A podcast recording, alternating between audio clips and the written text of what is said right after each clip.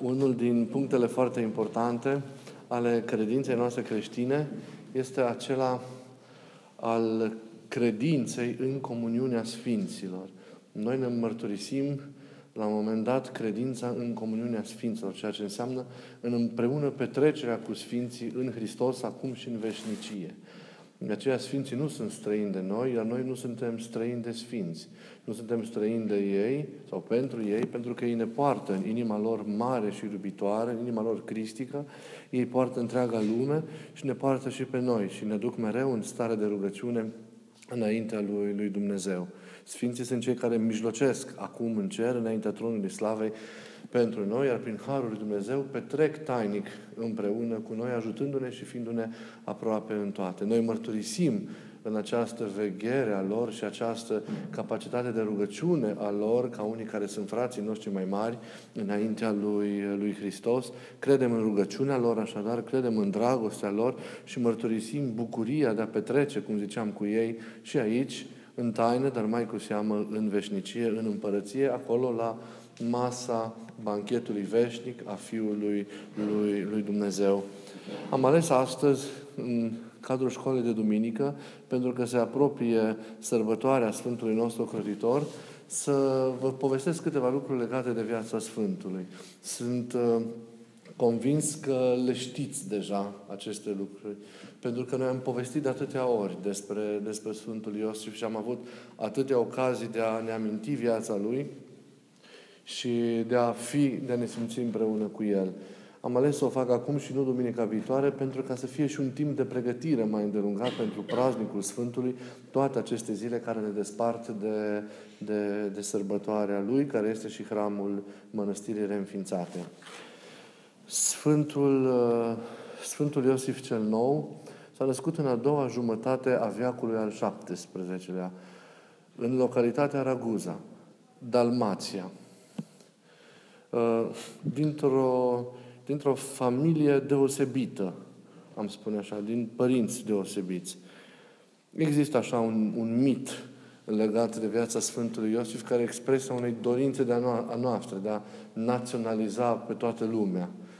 Uh, și de a-l face cumva pe Sfântul Iosif mai aproape de sufletul românului prin anumite origini ale lui și se forțează în, în, acest, în acest punct al originării Sfântului, se forțează biografia lui pentru a-i arăta origine a română sau pentru a-l pune cumva într-o legătură cu neamul nostru românesc.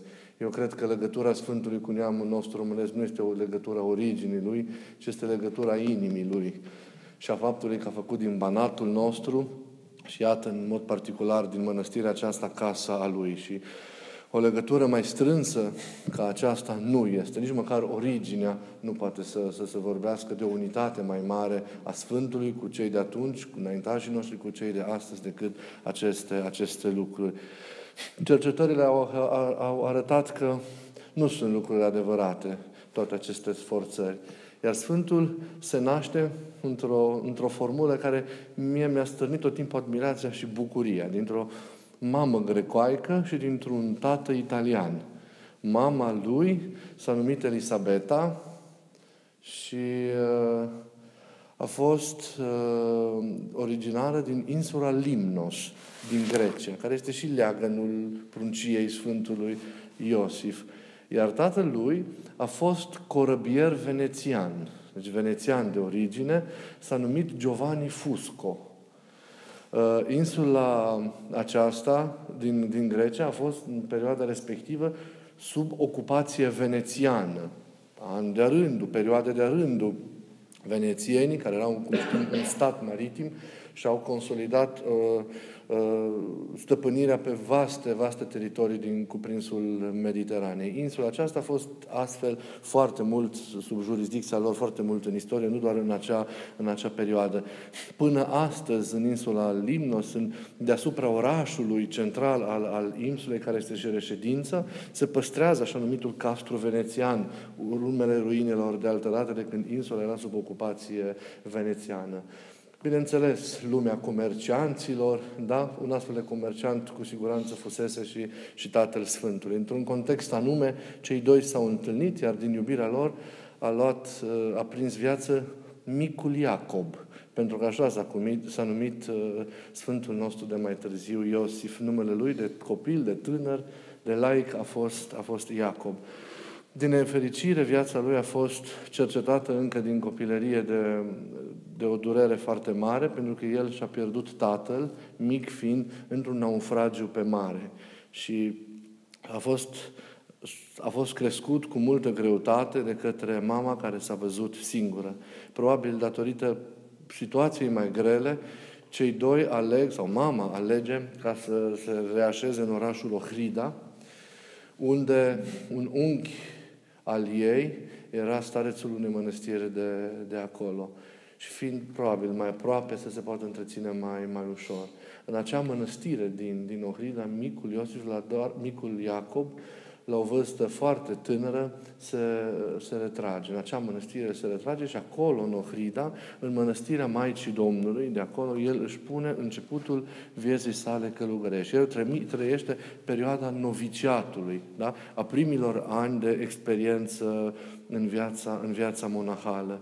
Sunt ani în care el a fost conștient de acea chemare pe care a făcut-o Hristos pentru a trăi o viață consacrată și iată la o vârstă, deși tânără, a dat un răspuns foarte matur, atent, atent formulat și responsabil la această chemare. Celui care, de la care a primit chemarea, Sfântul Iosif sau Iacob de atunci, îi răspunde oferindu-și întreaga viață și punându-se la dispoziția lui, predându-se întru totul formării părinților uh, în mănăstirea Maicii Domnului din, uh, din Ohrida. Acolo nu petrece foarte mult, doar 5 ani de zile, se retrage la 15 ani în mănăstire, Iacob, avea vârsta de 15 ani, iar apoi, peste 5 ani, când împlinise 20 de ani, merge în Sfântul Munte al, al Atosului. Sfântul Iosif acolo și-a trăit și-a trăit mare aventură, să zicem așa, duhovnicească a vieții, a vieții sale. Mai mult decât uh, de origine din Limno sau din Ohrida, mai mult decât cu finalul aici la Timișoara sau la Partoș, Sfântul Iosif se identifică cu muntele Atos. El, rămânând cu siguranță prin formarea sa, prin tot ceea ce a fost, până la sfârșitul vieții sale, un veritabil călugăr atonit. A trăit mai bine de 60 de ani în Sfântul Munte. Nu vorbim de un an, nu vorbim de trei ani, nu vorbim de 10 ani, ci de peste 60 de ani. Sfântul, Sfântul Iosif, o viață de om, a trăit-o în muntele Atos, în multe din, mai multe din mănăstirile de acolo, dăruindu-și viața lui, lui Dumnezeu și sfințindu-se și ridicându-se la măsuri înalte ale trăirii, ale trăirii în Hristos. Noi știm ce nevoință duhovnicească se trăiește acolo, ce rigori are viața mănăstirească în muntele Atos, ce rigori avea cu siguranță la vremea respectivă viața călugărească în muntele, în muntele Atos. Și ne gândim așa, rugându-L pe Duhul Sfânt să ne lumineze, ne gândim la câte lacrimi, câte nevoințe, câte lupte nu va fi dus Uh, Părintele Iosif în muntele Atos pentru a șlefui firea, pentru a o curăța, pentru a o sfinți, pentru a o arăta vrednică de, de Hristos. Cu câte lupte nu, nu, nu, nu își va fi bruscat omul vechi din el până când omul nou nu se va fi născut. Cu câte nevoințe nu își va fi construit ființa, devenind și el la finalul un alt Hristos, al Hristos după har începuturile vieții monahale în muntele Atos, Sfântul Iosif le-a pus la mănăstirea Pantocrator. Acolo el s-a călugărit, deci a depus voturile de ascultare, de sărăcie și de castitate până la moarte, uh, în fața altarului vechi mănăstiri de acolo, primind în locul numelui Iacob numele noi vieți în Hristos, numele de Iosif, după care îl cunoaștem și, și noi. De acolo, am, în decursul timpului, a ajuns și la alte mănăstiri. Nu există o, o biografie coerentă ca să ne dăm seama pas după pas ce s-a cu pas ce s-a întâmplat cu el. Biografia lui nu este spectaculoasă în evenimente, cât este spectaculoasă în, în interiorul ei, în ceea ce el a trăit ca experiențe spirituale în decursul acelor decenii de, de nevoință și pe care cei care sunt obișnuiți cu viața duhovnicească și cu realitățile ei, deci aceste, această interioritate ei pot să o, să o întrezerească. Ce înseamnă întâlnirea sufletului cu, cu Dumnezeu și, și cum se, se, se poate întâmpla aceasta. Uh, a trecut sunt de cursul șederii sale atonite și pe la Cutlumu și pe alte mănăstiri. A avut o mică perioadă în care a ieșit în afara Sfântului Munte și a fost tarețul unei mănăstiri în Adrianopol, după care a revenit înapoi în Sfântul Munte. Finalul experienței lui atonite găsindu-l în uh, marea mănăstire Vatoped. Acolo, uh, Mănăstirea Vatoped a fost ultima casă a Sfântului Iosif înainte de a veni aici în părțile, în părțile Banatului. El mergea mult prin mănăstiri pentru că avea și un dar special de la Dumnezeu, pe lângă darurile sale duhovnicești, spirituale, caligrafia. Sfântul Iosif scria foarte frumos, de aceea a fost chemat, pentru că nu se tipăreau atunci, cum se tipărește acum, pentru a copia și a scrie tot felul de cărți și de, și de lucrări. Dar în același timp, el a fost cunoscut, sau mai cu seamă a fost cunoscut, pentru faptul că a devenit o mare personalitate duhovnicească a Sfântului Munte în perioada, în perioada respectivă. Se auzea de el, se auzea de, de, de, de virtuțile și de darurile minunate cu care Dumnezeu a împodobit ființa, ființa lui. Și era căutat și era iubit de către, de către toți călugării și de către toți nevoitorii din, din Sfântul Munte. Uh, prima mărturie despre minunile pe care le... Prima mărturie legată de minunile Sfântului Iosif este aceea uh, care ne este amintită în, săvârșită fiind în mănăstirea, în mănăstirea Vatoped. Deci încă de acolo, din Sfântul Munte, el deja a ajuns la treapta aceasta de săvârșire a îndumnezeirii, a învecinării sale cu Dumnezeu, lucru demonstrat de minunile pe care deja cu ușurință el le săvârșea. Se spune că fiind în Vatoped, își punea mâinile pe capetele călugărilor bolnavi și aceștia se, se vindecau. Uh, uh, la un, la un moment dat, în Sfântul Munte, în perioada ultimă a viețuirii sale acolo, ajunge, ajunge la el uh, un cronicar din țara românească, de la noi, numit Damaschin Udrea. Acesta era elaic la momentul respectiv ajunge să-l întâlnească, român fiind, să-l întâlnească pe Sfântul Iosif și îl îndrăgește și îl iubește mult pe Sfânt, astfel încât nu se mai desparte de el și nu se mai întoarce acasă. Și rămâne pentru o perioadă bună de timp să ucenicească lângă Sfântul Iosif. Este hirotonit în cele din urmă, uh, inițiat, bineînțeles, în cele duhovnicești, în viața dumnezeiască, iar între timp, Sfântul, Sfântul, Sfântul Iosif a acceptat ascultarea de a veni în părțile Banatului să fie rom, păstor românilor bănățeni. Se produse această decizie în timpul care el petrecea acolo cu acest damaschin, ca să vină în țara românească ca și păstor uh, al, al credincioșilor de acolo. Uh, știind că va veni la Timișoara și revin la acest moment al deciziei de a veni în, în părțile Banatului, Damaschin Udrea, la rugămintea Sfântului, face un lucru extraordinar. Îl învață pe Sfânt limba română. Uh, astfel încât, uh, venind în Timișoara, Sfântul Iosif, încă de la prima sa predică, se adresează poporului în limba română. Fapt care a produs o extraordinară satisfacție, un extraordinar entuziasm și o, o negrăită bucurie în rândul credincioșilor. Ei auziseră cu siguranță de, de, de această personalitate a Sfântului Munte. Poate că și-au dorit-o cei care au auzit des, despre el. Dar oamenii probabil obișnuiți știau că le va veni un ierarh grec. Ierarh grec, care însă nu s-a dovedit a fi atât de grec, pentru că la prima slujire și la prima, primul cuvânt, probabil cel de întâmpinare la Timișoara, el s-a adresat poporului în, în, limba noastră, în limba noastră românească, ca unul care deja se considera al, al locului. Sfântul Iosif a acceptat să vină la cârma Bisericii Bănățene din ascultare față de Dumnezeu. Ascultare exprimată prin voința mai marilor săi. Nu este ușor ca după o viață de nevoință, la 80 de ani, să părăsești liniștea unui loc care ți-a fost grădina Edenului până atunci și să, să ieși din nou în lume și să fii păstor al unui popor, să asumă asemenea responsabilitate. La vârsta respectivă, cam greu. Nu știu câți părinți ar, ar, ar renunța, părinți duhovniciți, și ar asuma o astfel de cruce și o astfel de lucrare. În aici, se, aici se vede laitatea lui, nu doar fizică, ci și laitatea lui spirituală. Aici se vede extraordinarea lui dragoste față de oameni a Sfântului. Aici se vede ascultarea lui Știi? Aia despre care vorbeam, până la capăt, de plină, totală, față de, de rânduiala lui Dumnezeu. Deci n-a mai ținut cont de el însuși, ci a făcut ceea ce i s-a spus, ceea ce i s-a cerut și, bineînțeles, teribila sa umilință, extraordinarea sa smerenie. Toate astea se, se văd în, în, în, în decizia, în acceptul pe care El l-a dat pentru a ieși din Sfântul Munte la o vreme a roadelor duhovnicești, da? Pentru ca să fie păstorul unor oameni care aveau nevoie de lumină. Timișoara și întreaga zonă nu trecea printr-o perioadă foarte ușoară atunci. Era pașalâc turcesc.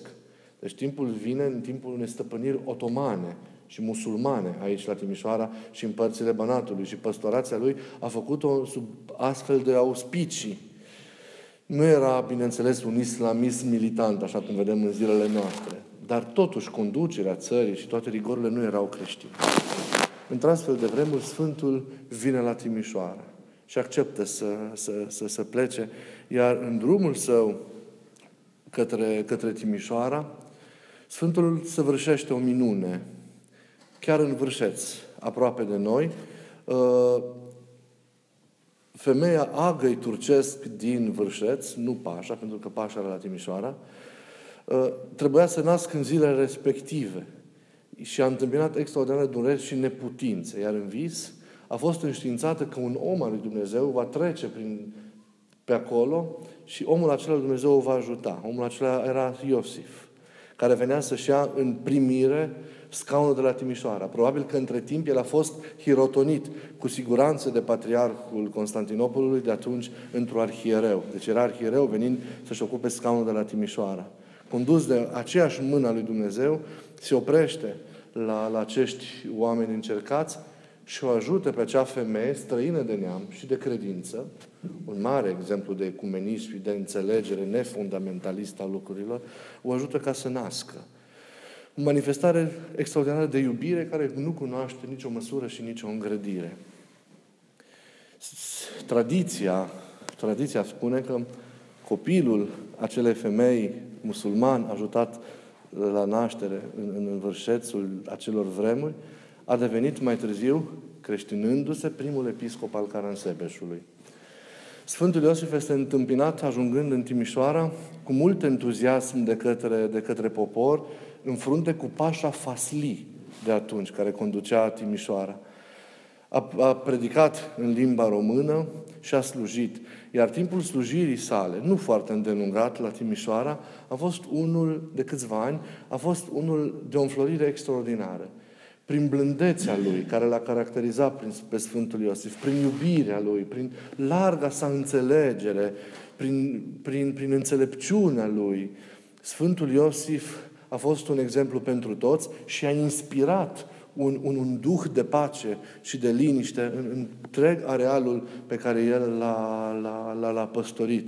Deși vorbim de o conducere otomană, lucrurile atât de mult s-au liniștit între, între turci și, și, și, și între români, încât el am putut să-și împlinească ca arhiereu misiunea. Au fost vremuri de binecuvântare, s-au construit biserici, s-au ridicat mănăstiri, au fost sfințiți preoți, Evanghelia s-a propovăduit fără opreliște în timpul păstoririi Sfântului Iosif la Timișoara și el a așezat o bună rânduială în toate cele ce țin de viața, de viața bisericii.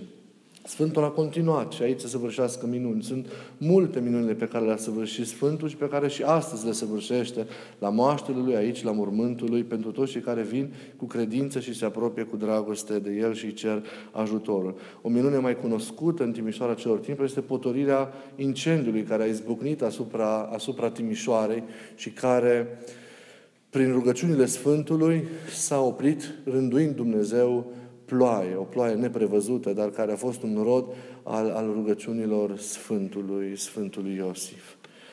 Uh, până, până mai de curând se știa că păstorirea Sfântului Iosif la Timișoara s-a, a durat trei ani de zile, între 1650-1653. Dar cercetări mai, mai noi arată că păstorirea Sfântului, Sfântului Iosif a, a durat 10 ani la Timișoara, 1643-1653. Cert este că Sfântul a păstorit câțiva ani buni în cetatea Timișoare, așezând lucrurile în rânduială. momentul în care el și-a considerat misiunea sa încheiată, pentru că el a avut o receptivitate la, la rânduiala lui Dumnezeu extraordinară, și a socotit că timpul pentru ceea ce i s-a încredințat s-a, s-a, s-a încheiat, conștient fiind de limitele sale, dar în același timp și doritor să-și trăiască ultimele clipe ale ființării sale în această lume, în maximă comuniune și, și în maximă comuniune și adâncă trăire cu, cu Dumnezeu, să-și trăiască ultimele trepte ale devenirii sale în Dumnezeu, ale Dumnezeirii sale, Sfântul părăsește scaunul de la Timișoara și uh, se retrage aici, la mănăstirea din Partoș. O mănăstire pe care o vizitase în cursul, cu siguranță de mai multe ori, cel puțin odată este menționată documentar vizita lui aici, în timpul slujirii sale de la Timișoara. Cu un an înainte să se retragă, Sfântul a venit aici de hramul vechii mănăstiri și înainte de a intra în bisericuță, dincolo, pentru a sluji liturgia, el a vindecat nouă paralitici care îl așteptau lângă pridvor, acolo, lângă stâlpia de lemn. Și a pus mâinile pe ei, a vindecat, iar apoi a intrat în, în biserică. Sfântul cunoștea mănăstirea, cunoștea Duhul bun al locului de aici, al părinților care se rugau și se nevoiau. Și a iubit acest loc.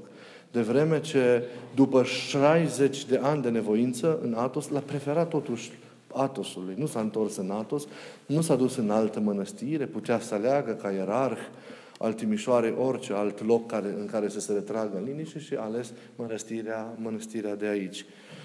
Și a plecat pe jos de la Timișoara, tradiția ne spune că el a fost în, în condus de, de oamenii de prin toate satele prin unde a trecut pe drumul acesta al venirii lui la, la Partoș pentru a rămâne aici pentru ultima parte a vieții sale. Oamenii simpli veneau și și-au condus păstorul până la porțile, până la porțile mănăstirii.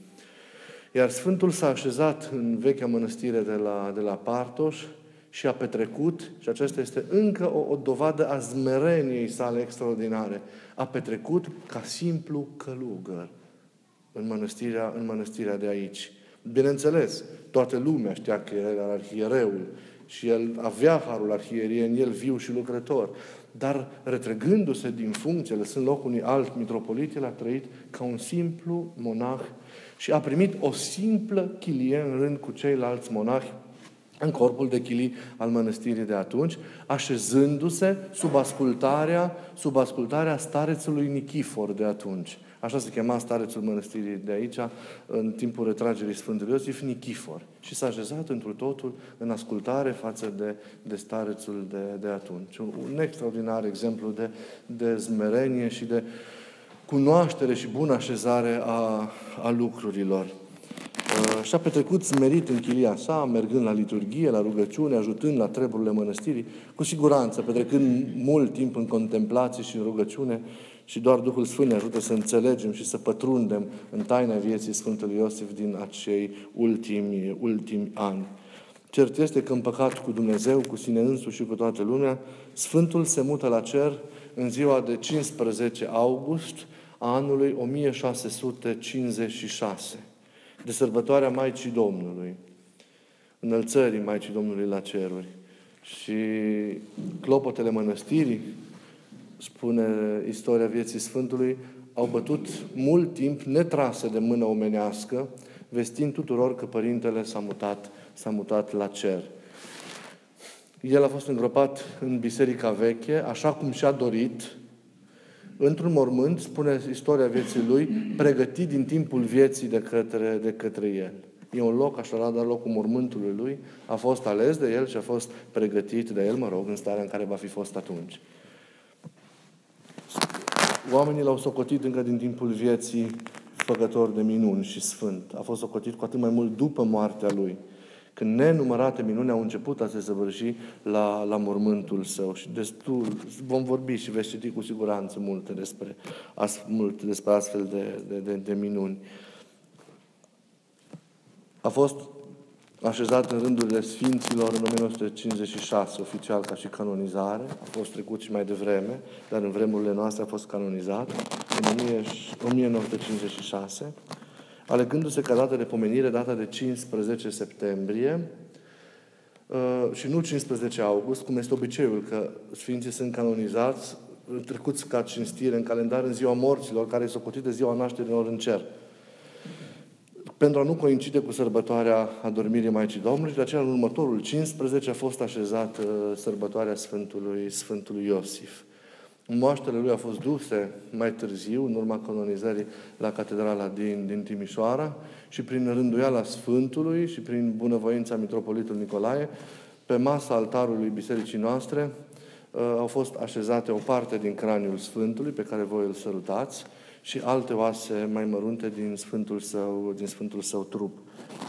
Mormântul Său până astăzi, care are acea piatră așezată peste pământul, care e trupul Sfântului devenit țărână, până astăzi este martorul minunilor și a cercetării, și a cercetării Sfântului. Și toți cei care ne-am găsit răgazul, stând în mănăstire, să petrecem câteva clipe de rugăciune adânci la mormântul Sfântului, în ceasuri de zi sau mai cu seamă în ceasuri de, de, de noapte, am putut să ne încredințăm de prezența tainică a Sfântului, de, de, de faptul că El nu a plecat de aici, că a rămas și petrece împreună cu ai săi, cu ai săi cei care se străduiesc să trăiască în Duhul Lui. Pentru că El poate să rămână nedescoperit și poate să, să, să, să, fie, să se arate de nesimțit față de cei care nu-L cunosc pe Dumnezeu și, și nu petrec în, în Duhul și în rânduiala lui Dumnezeu, care este și rânduiala Sfântului. Doar dacă petrecem în Duhul unui Sfânt, noi putem să avem împărtășire de Sfântul respectiv. De aceea, dacă noi îl avem pe El ca și ocrotitor al nostru, dacă noi avem șansa, noi și nu alții, asta e taina lui Dumnezeu, alegerea aceasta, de a fi aici, în casa Lui și de a sluji și de a împlini lucrarea da? în numele Lui și în locul Lui și cu încredințarea Lui, se cuvine ca și noi să fim în Duhul Sfântului Iosif. Pentru ca să-L și cunoaștem, ca să-L și simțim cu adevărat și să fie cu adevărat ocrotitorul și purtătorul nostru de, de grijă. Mănăstirea s-a reînființat în anul 2008. Anul acesta sunt atâția ani de la înființarea, de la înființarea, reînființarea vechii mănăstiri de la Partoș. După atâția ani, locul acesta îl odihnește cu adevărat din nou pe Sfântul. Pentru că din 2008, toată mănăstirea, tot complexul de, de acum și care va mai fi, poartă hramul Sfântului Iosif cel nou și de atunci slujbele și toată rânduiala Sfântului s-au, s-au, s-au întâmplat, s-au săvârșit necontenit aici în mănăstire, cum, cum, știm, cum știm cu toții. Noi îl înconjurăm cu dragostea noastră și dragostea noastră să fie vădită în, în împlinirea gândului Sfântului și a faptelor pe care El le-a, le-a săvârșit, ca să ne arătăm cu adevărat ucenici și copii prea iubiți ai, ai Săi. Să rugăm pe Sfântul Iosif să ne călăuzească și să ne ajute în tot ceea ce avem de împlinit mai departe. Să se roage necontenit în cerul pentru noi și să ne fie aproape, ca să împlinim toate lucrurile pe care El ni le-a încredințat, așa cum e voia Lui, cum ar vrea Dumnezeu. Și să-i dăm slavă pentru că ne-a îngăduit un astfel de ocrotitor, un astfel de purtător de grijă, un astfel de părinte iubitor care, deși e în cer, nu mai contenește a petrece tainic cu noi în ceasuri de zi și de noapte aici în, în casa Lui. Să fie binecuvântată pomenirea Sfântului Iosif peste viacuri. V-am zis aceste lucruri sunt puține, sunt neputincioase. O să încercăm în zilele care vor urma să adâncim mai mult mesajul vieții lui, mesajul experienței. Am vrut doar să vă prezint o linie generală, așa, a biografiei Sfântului, ca să, fie, ca să vă stimuleze pentru o pregătire în ceea ce privește iminența sărbătorilor care, care vin. Sunt zile, sunt zile frumoase, și eu vă invit încă, încă o dată ca să veniți în Casa Sfântului în acele zile sfinte și așa cum ați făcut în fiecare an, să vă rânduiți ca să puteți ajunge în acele zile, chiar dacă o să o faceți mai des, să ajungeți pentru săvârșirile sfinte care se vor împlini, se vor împlini aici. Ehm, apropo, tot de cercetări din astea mai, mai, mai noi, pe care eu le adun așa cu grijă, le împlinesc într-un timp care văd că e mai îndelungat decât mi-am propus eu, Uh, biserica veche, uh, practic are hramul astăzi. Și nu la Sfinții Arhanghel, cum suntem noi obișnuiți. Am lăsat așa pentru că așa deja a fost consemnat. când o să tipărim ceva mai nou, atunci o să, să precizăm uh, acest, acest lucru de noutate.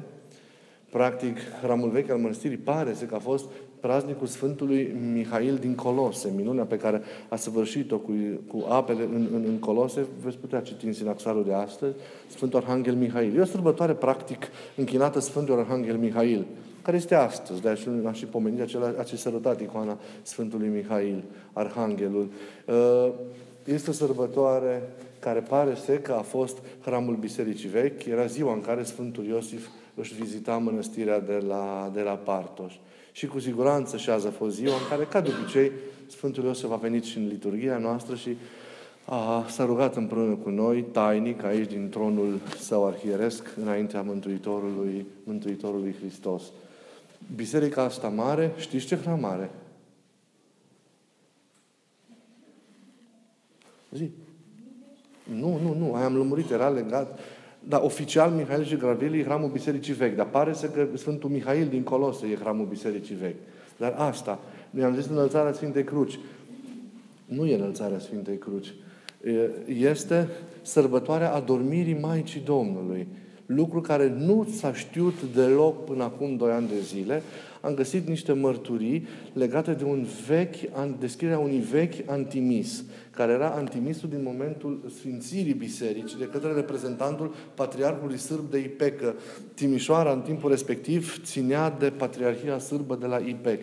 Iar pe acel antimis, care acum se găsește, nu știu în ce biserică, de la, din Ștei, de la Florii de acasă, și trebuie să vedem cum să-l recuperăm, uh, pe acel antimis, da, se spune că hramul acestei biserici este adormirea Maicii Domnului. Deci biserica asta este o biserică consacrată Fecioare, Fecioare Maria și nimeni nu știe, mă voi știți. Este închinată Maicii Domnului. Sărbătoarea Sfintei Cruci, probabil în timpuri mai noi, a fost împrumutată, a fost luată, asumată, nu știu în ce context, încât a devenit un praznic pentru oamenii care vin atunci la, la mănăstire. Dar, practic, nici una din biserici nu are vreo legătură cu sărbătoarea Înălțării Sfintei Cruce. Noi am preluat-o ca un al doilea hram, cum să zic, al bisericii, al bisericii mari. Dar cu atât mai mult, data la care ruga satului, nu are legătură cu hramul.